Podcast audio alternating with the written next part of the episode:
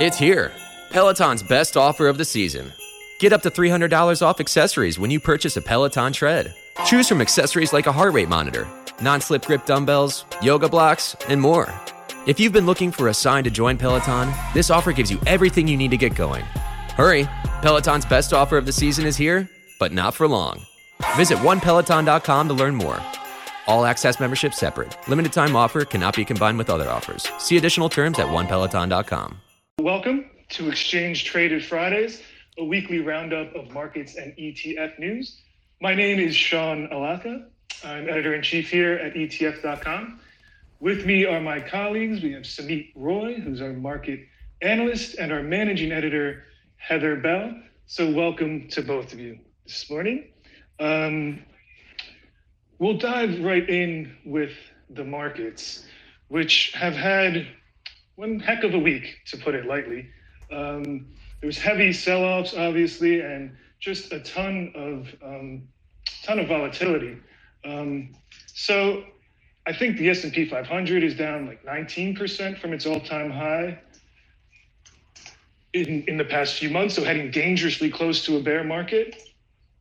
I think the difference this time between some of the volatility we've seen in recent years, which we saw back in 2018 and obviously the beginning of 2020, is that we aren't seeing those rebounds that we previously, or at least not yet. It seems that investors just simply aren't buying back this dip. There's a lot of concern, in fact, from investors about that. So we're going to dive into to what's going on out in the markets.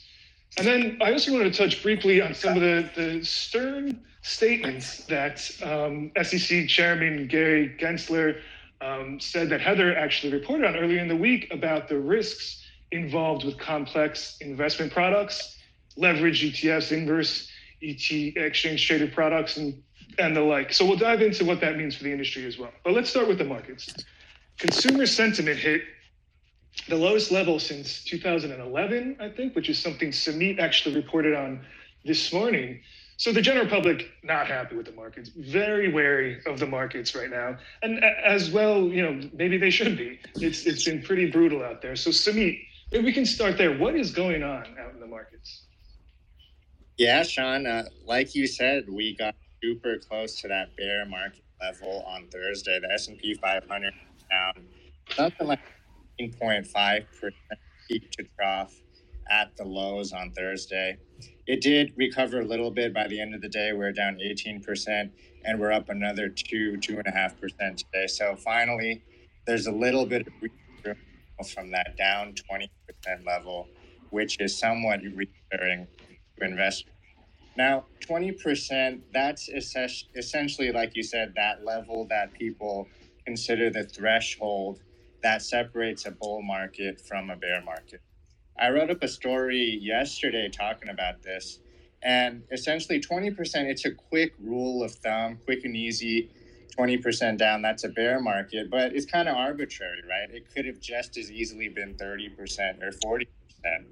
So, where you put that cutoff, that's completely up to you. But I think there's a consensus out there among investors that 20% is a good solid number to use when you're talking about the S&P 500. Now, for individual stocks and sectors, 20% is kind of meaningless, right? They're going up and down that much all the time, right? We see individual stocks up 20% today. Um, so, but when you're talking about the, the market in general, the broad market, it's not that often that you see a decline of that magnitude 20% that is a lot so it has some significance for example with the s&p 500 in fact, if you look over the past decade, we've only had one decline of 20% or more on a closing basis. That's that COVID crash in March of 2020. Before that, it was all the way back in the financial crisis, 2008, 2009, that you saw another 20% decline. And then before that, in the early 2000s, during that dot com uh, bursting of the bubble we've had a bunch of sell-offs that took us to the brink of a bear market, which is down 19% and change. In 2018, we saw that. In 2011, we saw that. And we'll see if the current sell-off ends up like that, where we escape a bear market just barely. So we'll see. Right now, it's looking good, but it's way too early to say. Um, so yeah, yeah, only one actual bear market in the last decade. That tells you uh, how infrequently these come along. Uh, but unfortunately, when they do come along, at least in recent history, it's been pretty bad. If you look at the last few times that the S&P 500 dropped 20% on a closing basis, it's tended to get much worse after that. It doesn't mean it's always going to be like that, right? If you go back to the 80s and the 60s, there's been a, a couple cases where the index fell 20%, and then it only fell a little further, like 22% or 26%. But obviously, when you're talking about the last few times it's happened, you're talking about the COVID crash, the financial crisis, the dot com bubble bursting, those have been massive declines, right? The COVID was actually the best of those three. It only dropped 35%. But during the financial crisis and the dot com bubble burst, we dropped over 50% in the S&P 500. So 20% very significant, but no guarantee that anything worse is going to happen. We just have to watch and see. 20% is just a number that, you know, signifies, you know, this is a major sell-off in the market, but it doesn't necessarily tell us how bad things are going to get. So, I don't know, what do you guys think? Are we headed into a bear market? Well, I I mean, I've been convinced we were headed for a bear market for a while. Um, uh, you were talking about how you know twenty percent declines in stocks aren't unusual and not that unusual for sectors. Um, but I'm looking at the sector breakdown for the S&P uh, 500 and communication services, consumer discretionary, and technology are all down 24 to 28 percent. Um, so that's three, I think, of the you know biggest or most important sectors that are clearly struggling.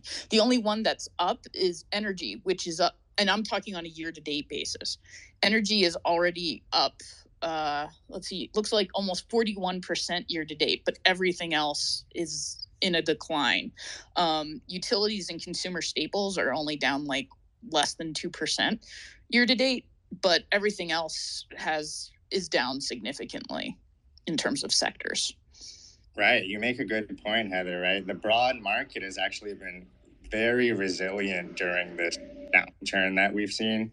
And that's largely because the FANG stocks, the mega caps, they've been actually holding up very, very well. Apple, Microsoft, they're not down all that much. Obviously, they're starting to sell off now. But if you look at pockets of the high growth universe, I think someone put up a stat the other day that in the triple Qs, the NASDAQ 100, 50% of those stocks are down 50% or more. So those are massive, massive declines. So parts of the stock market are in a brutal bear market. It's just not necessarily showing up in that broad market index like the S&P 500. Yeah, so I guess to kind of parse that out, because uh, there's a lot going on in the markets, there's obviously high inflation that we haven't seen in a while. There was interest rate hikes that just took place from the Fed and some probably more on the horizon this year. And then there's also like geopolitical concerns and the, the hostilities that are going on in Ukraine and what's that, what, what's happening there, what's happening with the supply chain. Um, so, uh, you know, I, I think to, that if you take them separately and see, I mean, how, how, how does it look, Heather, when you break down some of those sectors in terms of, of the impacts of all of these things together? Because it feels like, was, was it a lot about Ukraine recently? Um, is it more about inflation? What do you see moving forward? I, I don't I don't want to even speculate on what's to come, but I think this is well, Ukraine Russia has exacerbated um I'm sorry, the Ukraine Russia conflict has exacerbated um inflation that we were already expecting. Um and you know, a lot of that is caused by um, supply chain issues.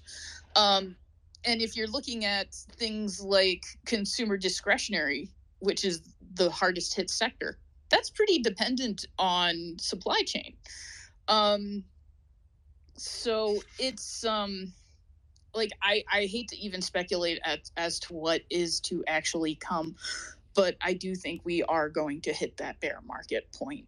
Um, I think it's just that's where the trajectory of the market is headed, and the energy sector, the lone outperformer, still isn't going to be enough to pull us out of that, unless some of the other sectors have a turnaround. Right. And and so what, what, do you think, Samita, as well? I mean, what are you seeing out there? Do you think we're heading for the bear market? Obviously, we're very close. And if we do kind of get into that, what does that mean for the, for the industry, which, you know, ETF industry basically tracks indices? I mean, are there safe havens? Right. I, I, I don't know if I want to necessarily make the call, are we going to hit the bear market or not? I, I hope we don't, right? That's not good for anyone. Uh, but like I said, even if we do fall a little bit under 20%, it's not necessarily the case. It's going to get much worse. What I'm keeping an eye on, though, is inflation, because I think all the worries in the market right now stem from inflation, right? Inflation has caused interest rates to spike up, has caused this um, slowing of the housing market, right? Because mortgage rates are going through the roof and it's causing a slowdown in the economy, which is slowly reverberating into earnings and things like that. So, if the Fed can somehow get a grapple on inflation, I think that's going to bode well and will somehow escape a bear market. If inflation stays elevated and the Fed just has to keep hitting on those brakes, then I think, you know, we're just going to fall into the bear market. In terms of safe havens, there's really not a lot of places to hide right now, right? The bond market is having one of its worst years in history. That's tra- traditionally been the safe haven. Treasury bonds usually rally when the market is going down. It's it's almost unheard of to see the S&P 500 down almost 20%, yet bonds are also having a brutal year. I think you probably have to go back into the stagflationary years of the 70s and 80s to see something like that. So I think if you're talking about safe havens, obviously energy has done relatively well, but I wouldn't really hang my hopes on that because if we do fall into a recession, then energy is going to get hit hard as well, right? So I think you do want to stay in the bond market, but you want to stay in the short duration part of the bond market. That way, you're not getting hit as hard if interest rates keep going up, yet you're still generating some yield. The yields on the short duration ETFs are pretty good actually right now. They're around, you know, 2%. They could head even higher if the Fed keeps hiking rates. So that's really your only safe haven. And, and if you want to go to that commodity area, because commodities have performed pretty well in this inflationary environment, gold seems to be somewhat decent. It's up slightly this year. So I think that could be, you know, somewhat of a safe haven. But uh, personally, I like short duration bonds as a place to hide out right now, if that's, you know, what you're looking for. Yeah, super interesting. I know it's, it's so hard to, to speculate on what's to going to happen, especially when we've seen so many like unprecedented things happening in the markets in recent years. It's it's a tough tough call. Uh, I don't envy a lot of the analysts out there, even some of the financial advisors that are, that are trying to um, you know guide their clients and things through this. Um, but you know what I did see interesting, and, and you wrote about this too, Heather, recently, was some of the inflation um, fighting ETFs. You know to keep to keep on the topic of inflation, where they they're trying to fight inflation. I think there was a couple that rolled out recently or late last year. There was uh, Horizon Kinetics and some others. But can, can you talk to us a little bit about those in, inflation fighting ETFs, um, how, how they work, and how, have they seen a lot of inflows recent, in recent months? Um, yeah, uh, I can talk a little bit about those. Um, they're INFL and FCPI. One is from Horizon Kinetics, that's INFL, and then Fidelity has FCPI. Uh, I've talked about this before on the podcast where they're two very different funds. INFL takes a global perspective, it's actively managed. FCPI is an index based fund and it focuses on the US. So I'm just wondering if FCPI, because of its US focus, might get hit a little harder if it's the US economy that's taking the downturn. Um, but um, they're both up like I well actually, I think INFL is slightly down. Um, FCPI is actually down um, a bit more than that, so that kind of does bear out my theory there. Um, but they're down less than the overall market that they correspond with. So, like, INFL is outperforming um, the ACWI, um, and FCPI has been outperforming VTI, the total market US fund from Vanguard. Um, but I think with INFL at least, I'm not sure about FCPI's di- actual like directive. Um, INFL is kind of like an asset light approach, I believe. Um, so I think that's affected less by inflation. Um, so yeah, those funds are kind of more of a refuge. Even if they're down, they're down less than the market.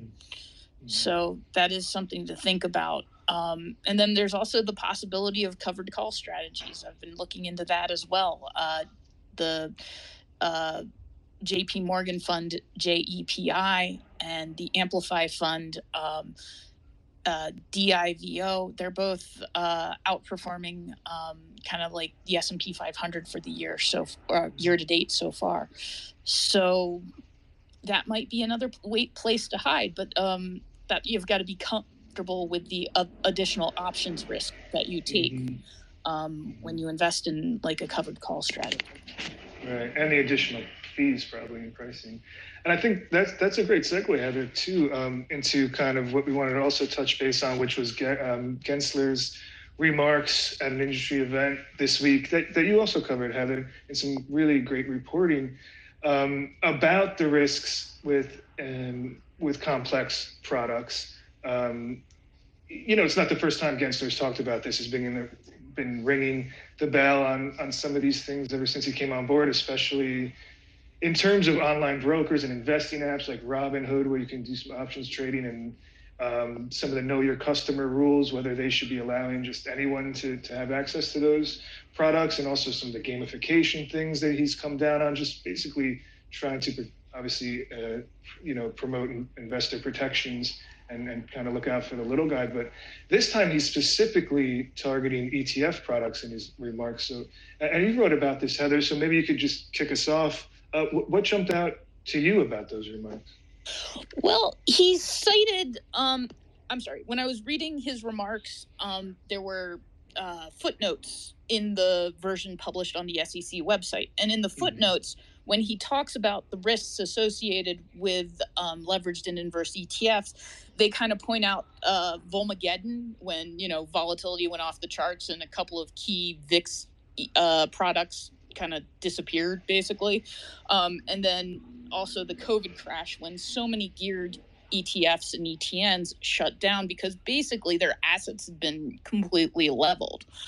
Um, I actually, I, I, think his concern is overblown, frankly. Um, I feel like there's more dangerous things in the market than leveraged and inverse ETFs because you can't lose more than you put in. It's not like you're doing like if you do mm-hmm. a inverse fund, it's not like it's a an uncovered short or something like that mm-hmm. where you your downside is limitless. You're going to you're going to lose at worst what you've invested in the market. And I think the issuers do a good job providing education, providing notification of the risks and the other part of that is these funds do exactly what they're supposed to do. They you know, they perform exactly as the issuers say they will perform. So I don't really think that they necessarily present that kind of systemic or system wide risk that he mm-hmm. is talking about when there are so many other ways I feel like that mm-hmm. investors could be kind of like led astray. I mean, can you control the meme stock phase uh ish um, mm-hmm. i'm sorry the meme stock trend. I mean i think that's a very hard trend to uh control but i feel like that's also mm. very risky. Um so i don't know. Sumit i'd love to hear your thoughts on it. Yeah heather it's interesting. I think a lot of people had talked about the double standard of the sec especially with regard to not approving that spot Bitcoin ETF and then them allowing these risky leverage ETFs onto the market. So it's good to see Gensler being consistent in that regard by bringing up concerns about these risky products.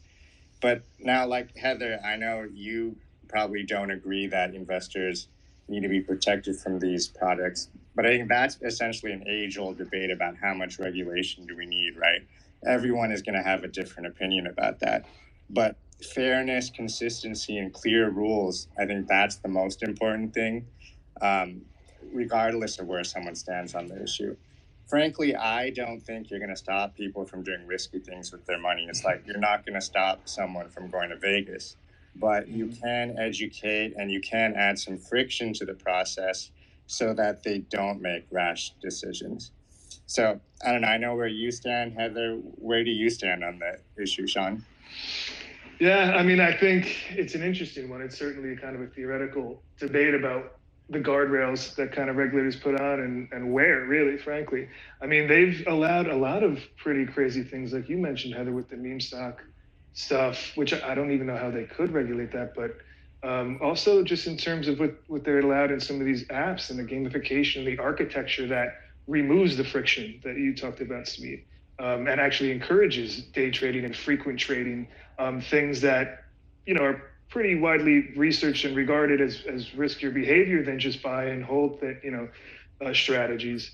Um, you know, if you're looking to get you know to retirement and to financial you know, wellness. Um, but on the other side, you're right, Sumit. Uh, can why can investors not um, choose to invest in, in, in, risky products because they want to, you know, they also want to get the rewards from them. Um, so, I mean, I think that, like you say as well, the consistency is a huge part of it. And, um, you know, I think investor protection is something that they should be able to, to choose their own risk levels um, and risk appetites, but they do need to be informed. And I think we need to make sure that some of these brokerages aren't inducing this behavior.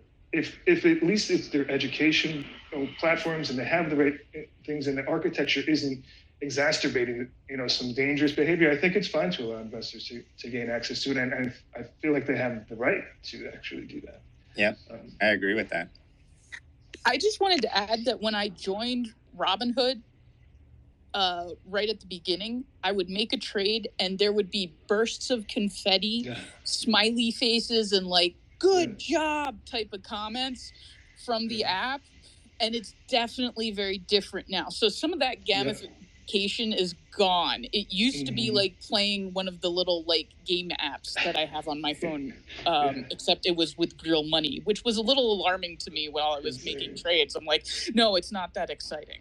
Please yeah. stop. it's like a, it's like a slot machine. And they got they took a lot of heat for that. So and they to their credit they have stepped up and they obviously took away the notorious confetti.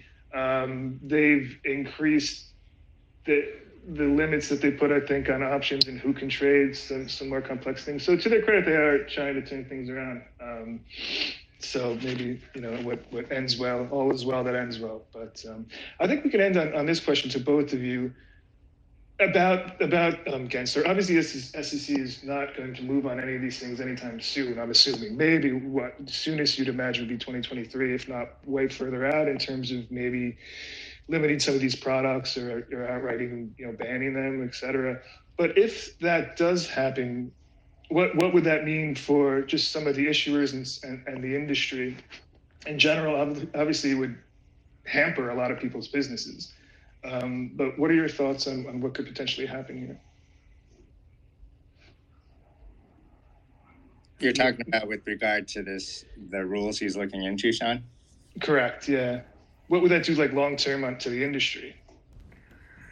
I think Heather have a better opinion of that than I would. Yeah. What do you think, Heather? I, I don't know about that, Sumit, but I do think it would like raise costs for the issuers, and that would translate into probably higher expense ratios on these types of products. Um, I think there's mm. people would find ways around whatever barriers they put up. You know, have someone else take the test or answer the questions or whatever kind of. Mm-hmm um, you know restrictions they would place on it. But it may drive more investors towards um, you know enlisting the help of a professional um, on one hand. Because you know if you're blocked from doing something it might be a wake-up call for uh, you know a, a, retail investor who was going to throw all their money into like leverage and inverse funds to be like oh maybe if they're saying i shouldn't like if they're keeping me from doing this maybe i should reach out to a professional or they might just take all their money and go to vegas. I don't know. I'm not really that in tuned with human nature. They might just throw it all in a robo advisor Could, otherwise So, all right, well, awesome. We'll, we'll have to leave it there. Thank you, uh, thank you to both of you, and thanks for everyone out there listening. Um, you've been listening to Exchange Traded Fridays from ETF.com. If you missed any part of the conversation, you can go to your favorite podcast app and search for Exchange Traded Fridays. We'll be uploading the episode very soon. Uh, please do share it with friends and, and listen and all that good stuff. For myself uh, and my colleagues Sumit and Heather, thanks very much for listening, and we'll catch you next time. Mary redeemed a $50,000 cash prize playing Chumba Casino online. I was only playing for fun, so winning was a dream come true. Chumba Casino is America's favorite free online social casino. You too could have the chance to win life changing cash prizes. Absolutely anybody could be like Mary. Be like Mary. Log on to ChumbaCasino.com and play for free now. No purchase necessary. Void where prohibited by law. 18 plus terms and conditions apply. See website for details. The voice in the preceding commercial was not the actual voice of the winner.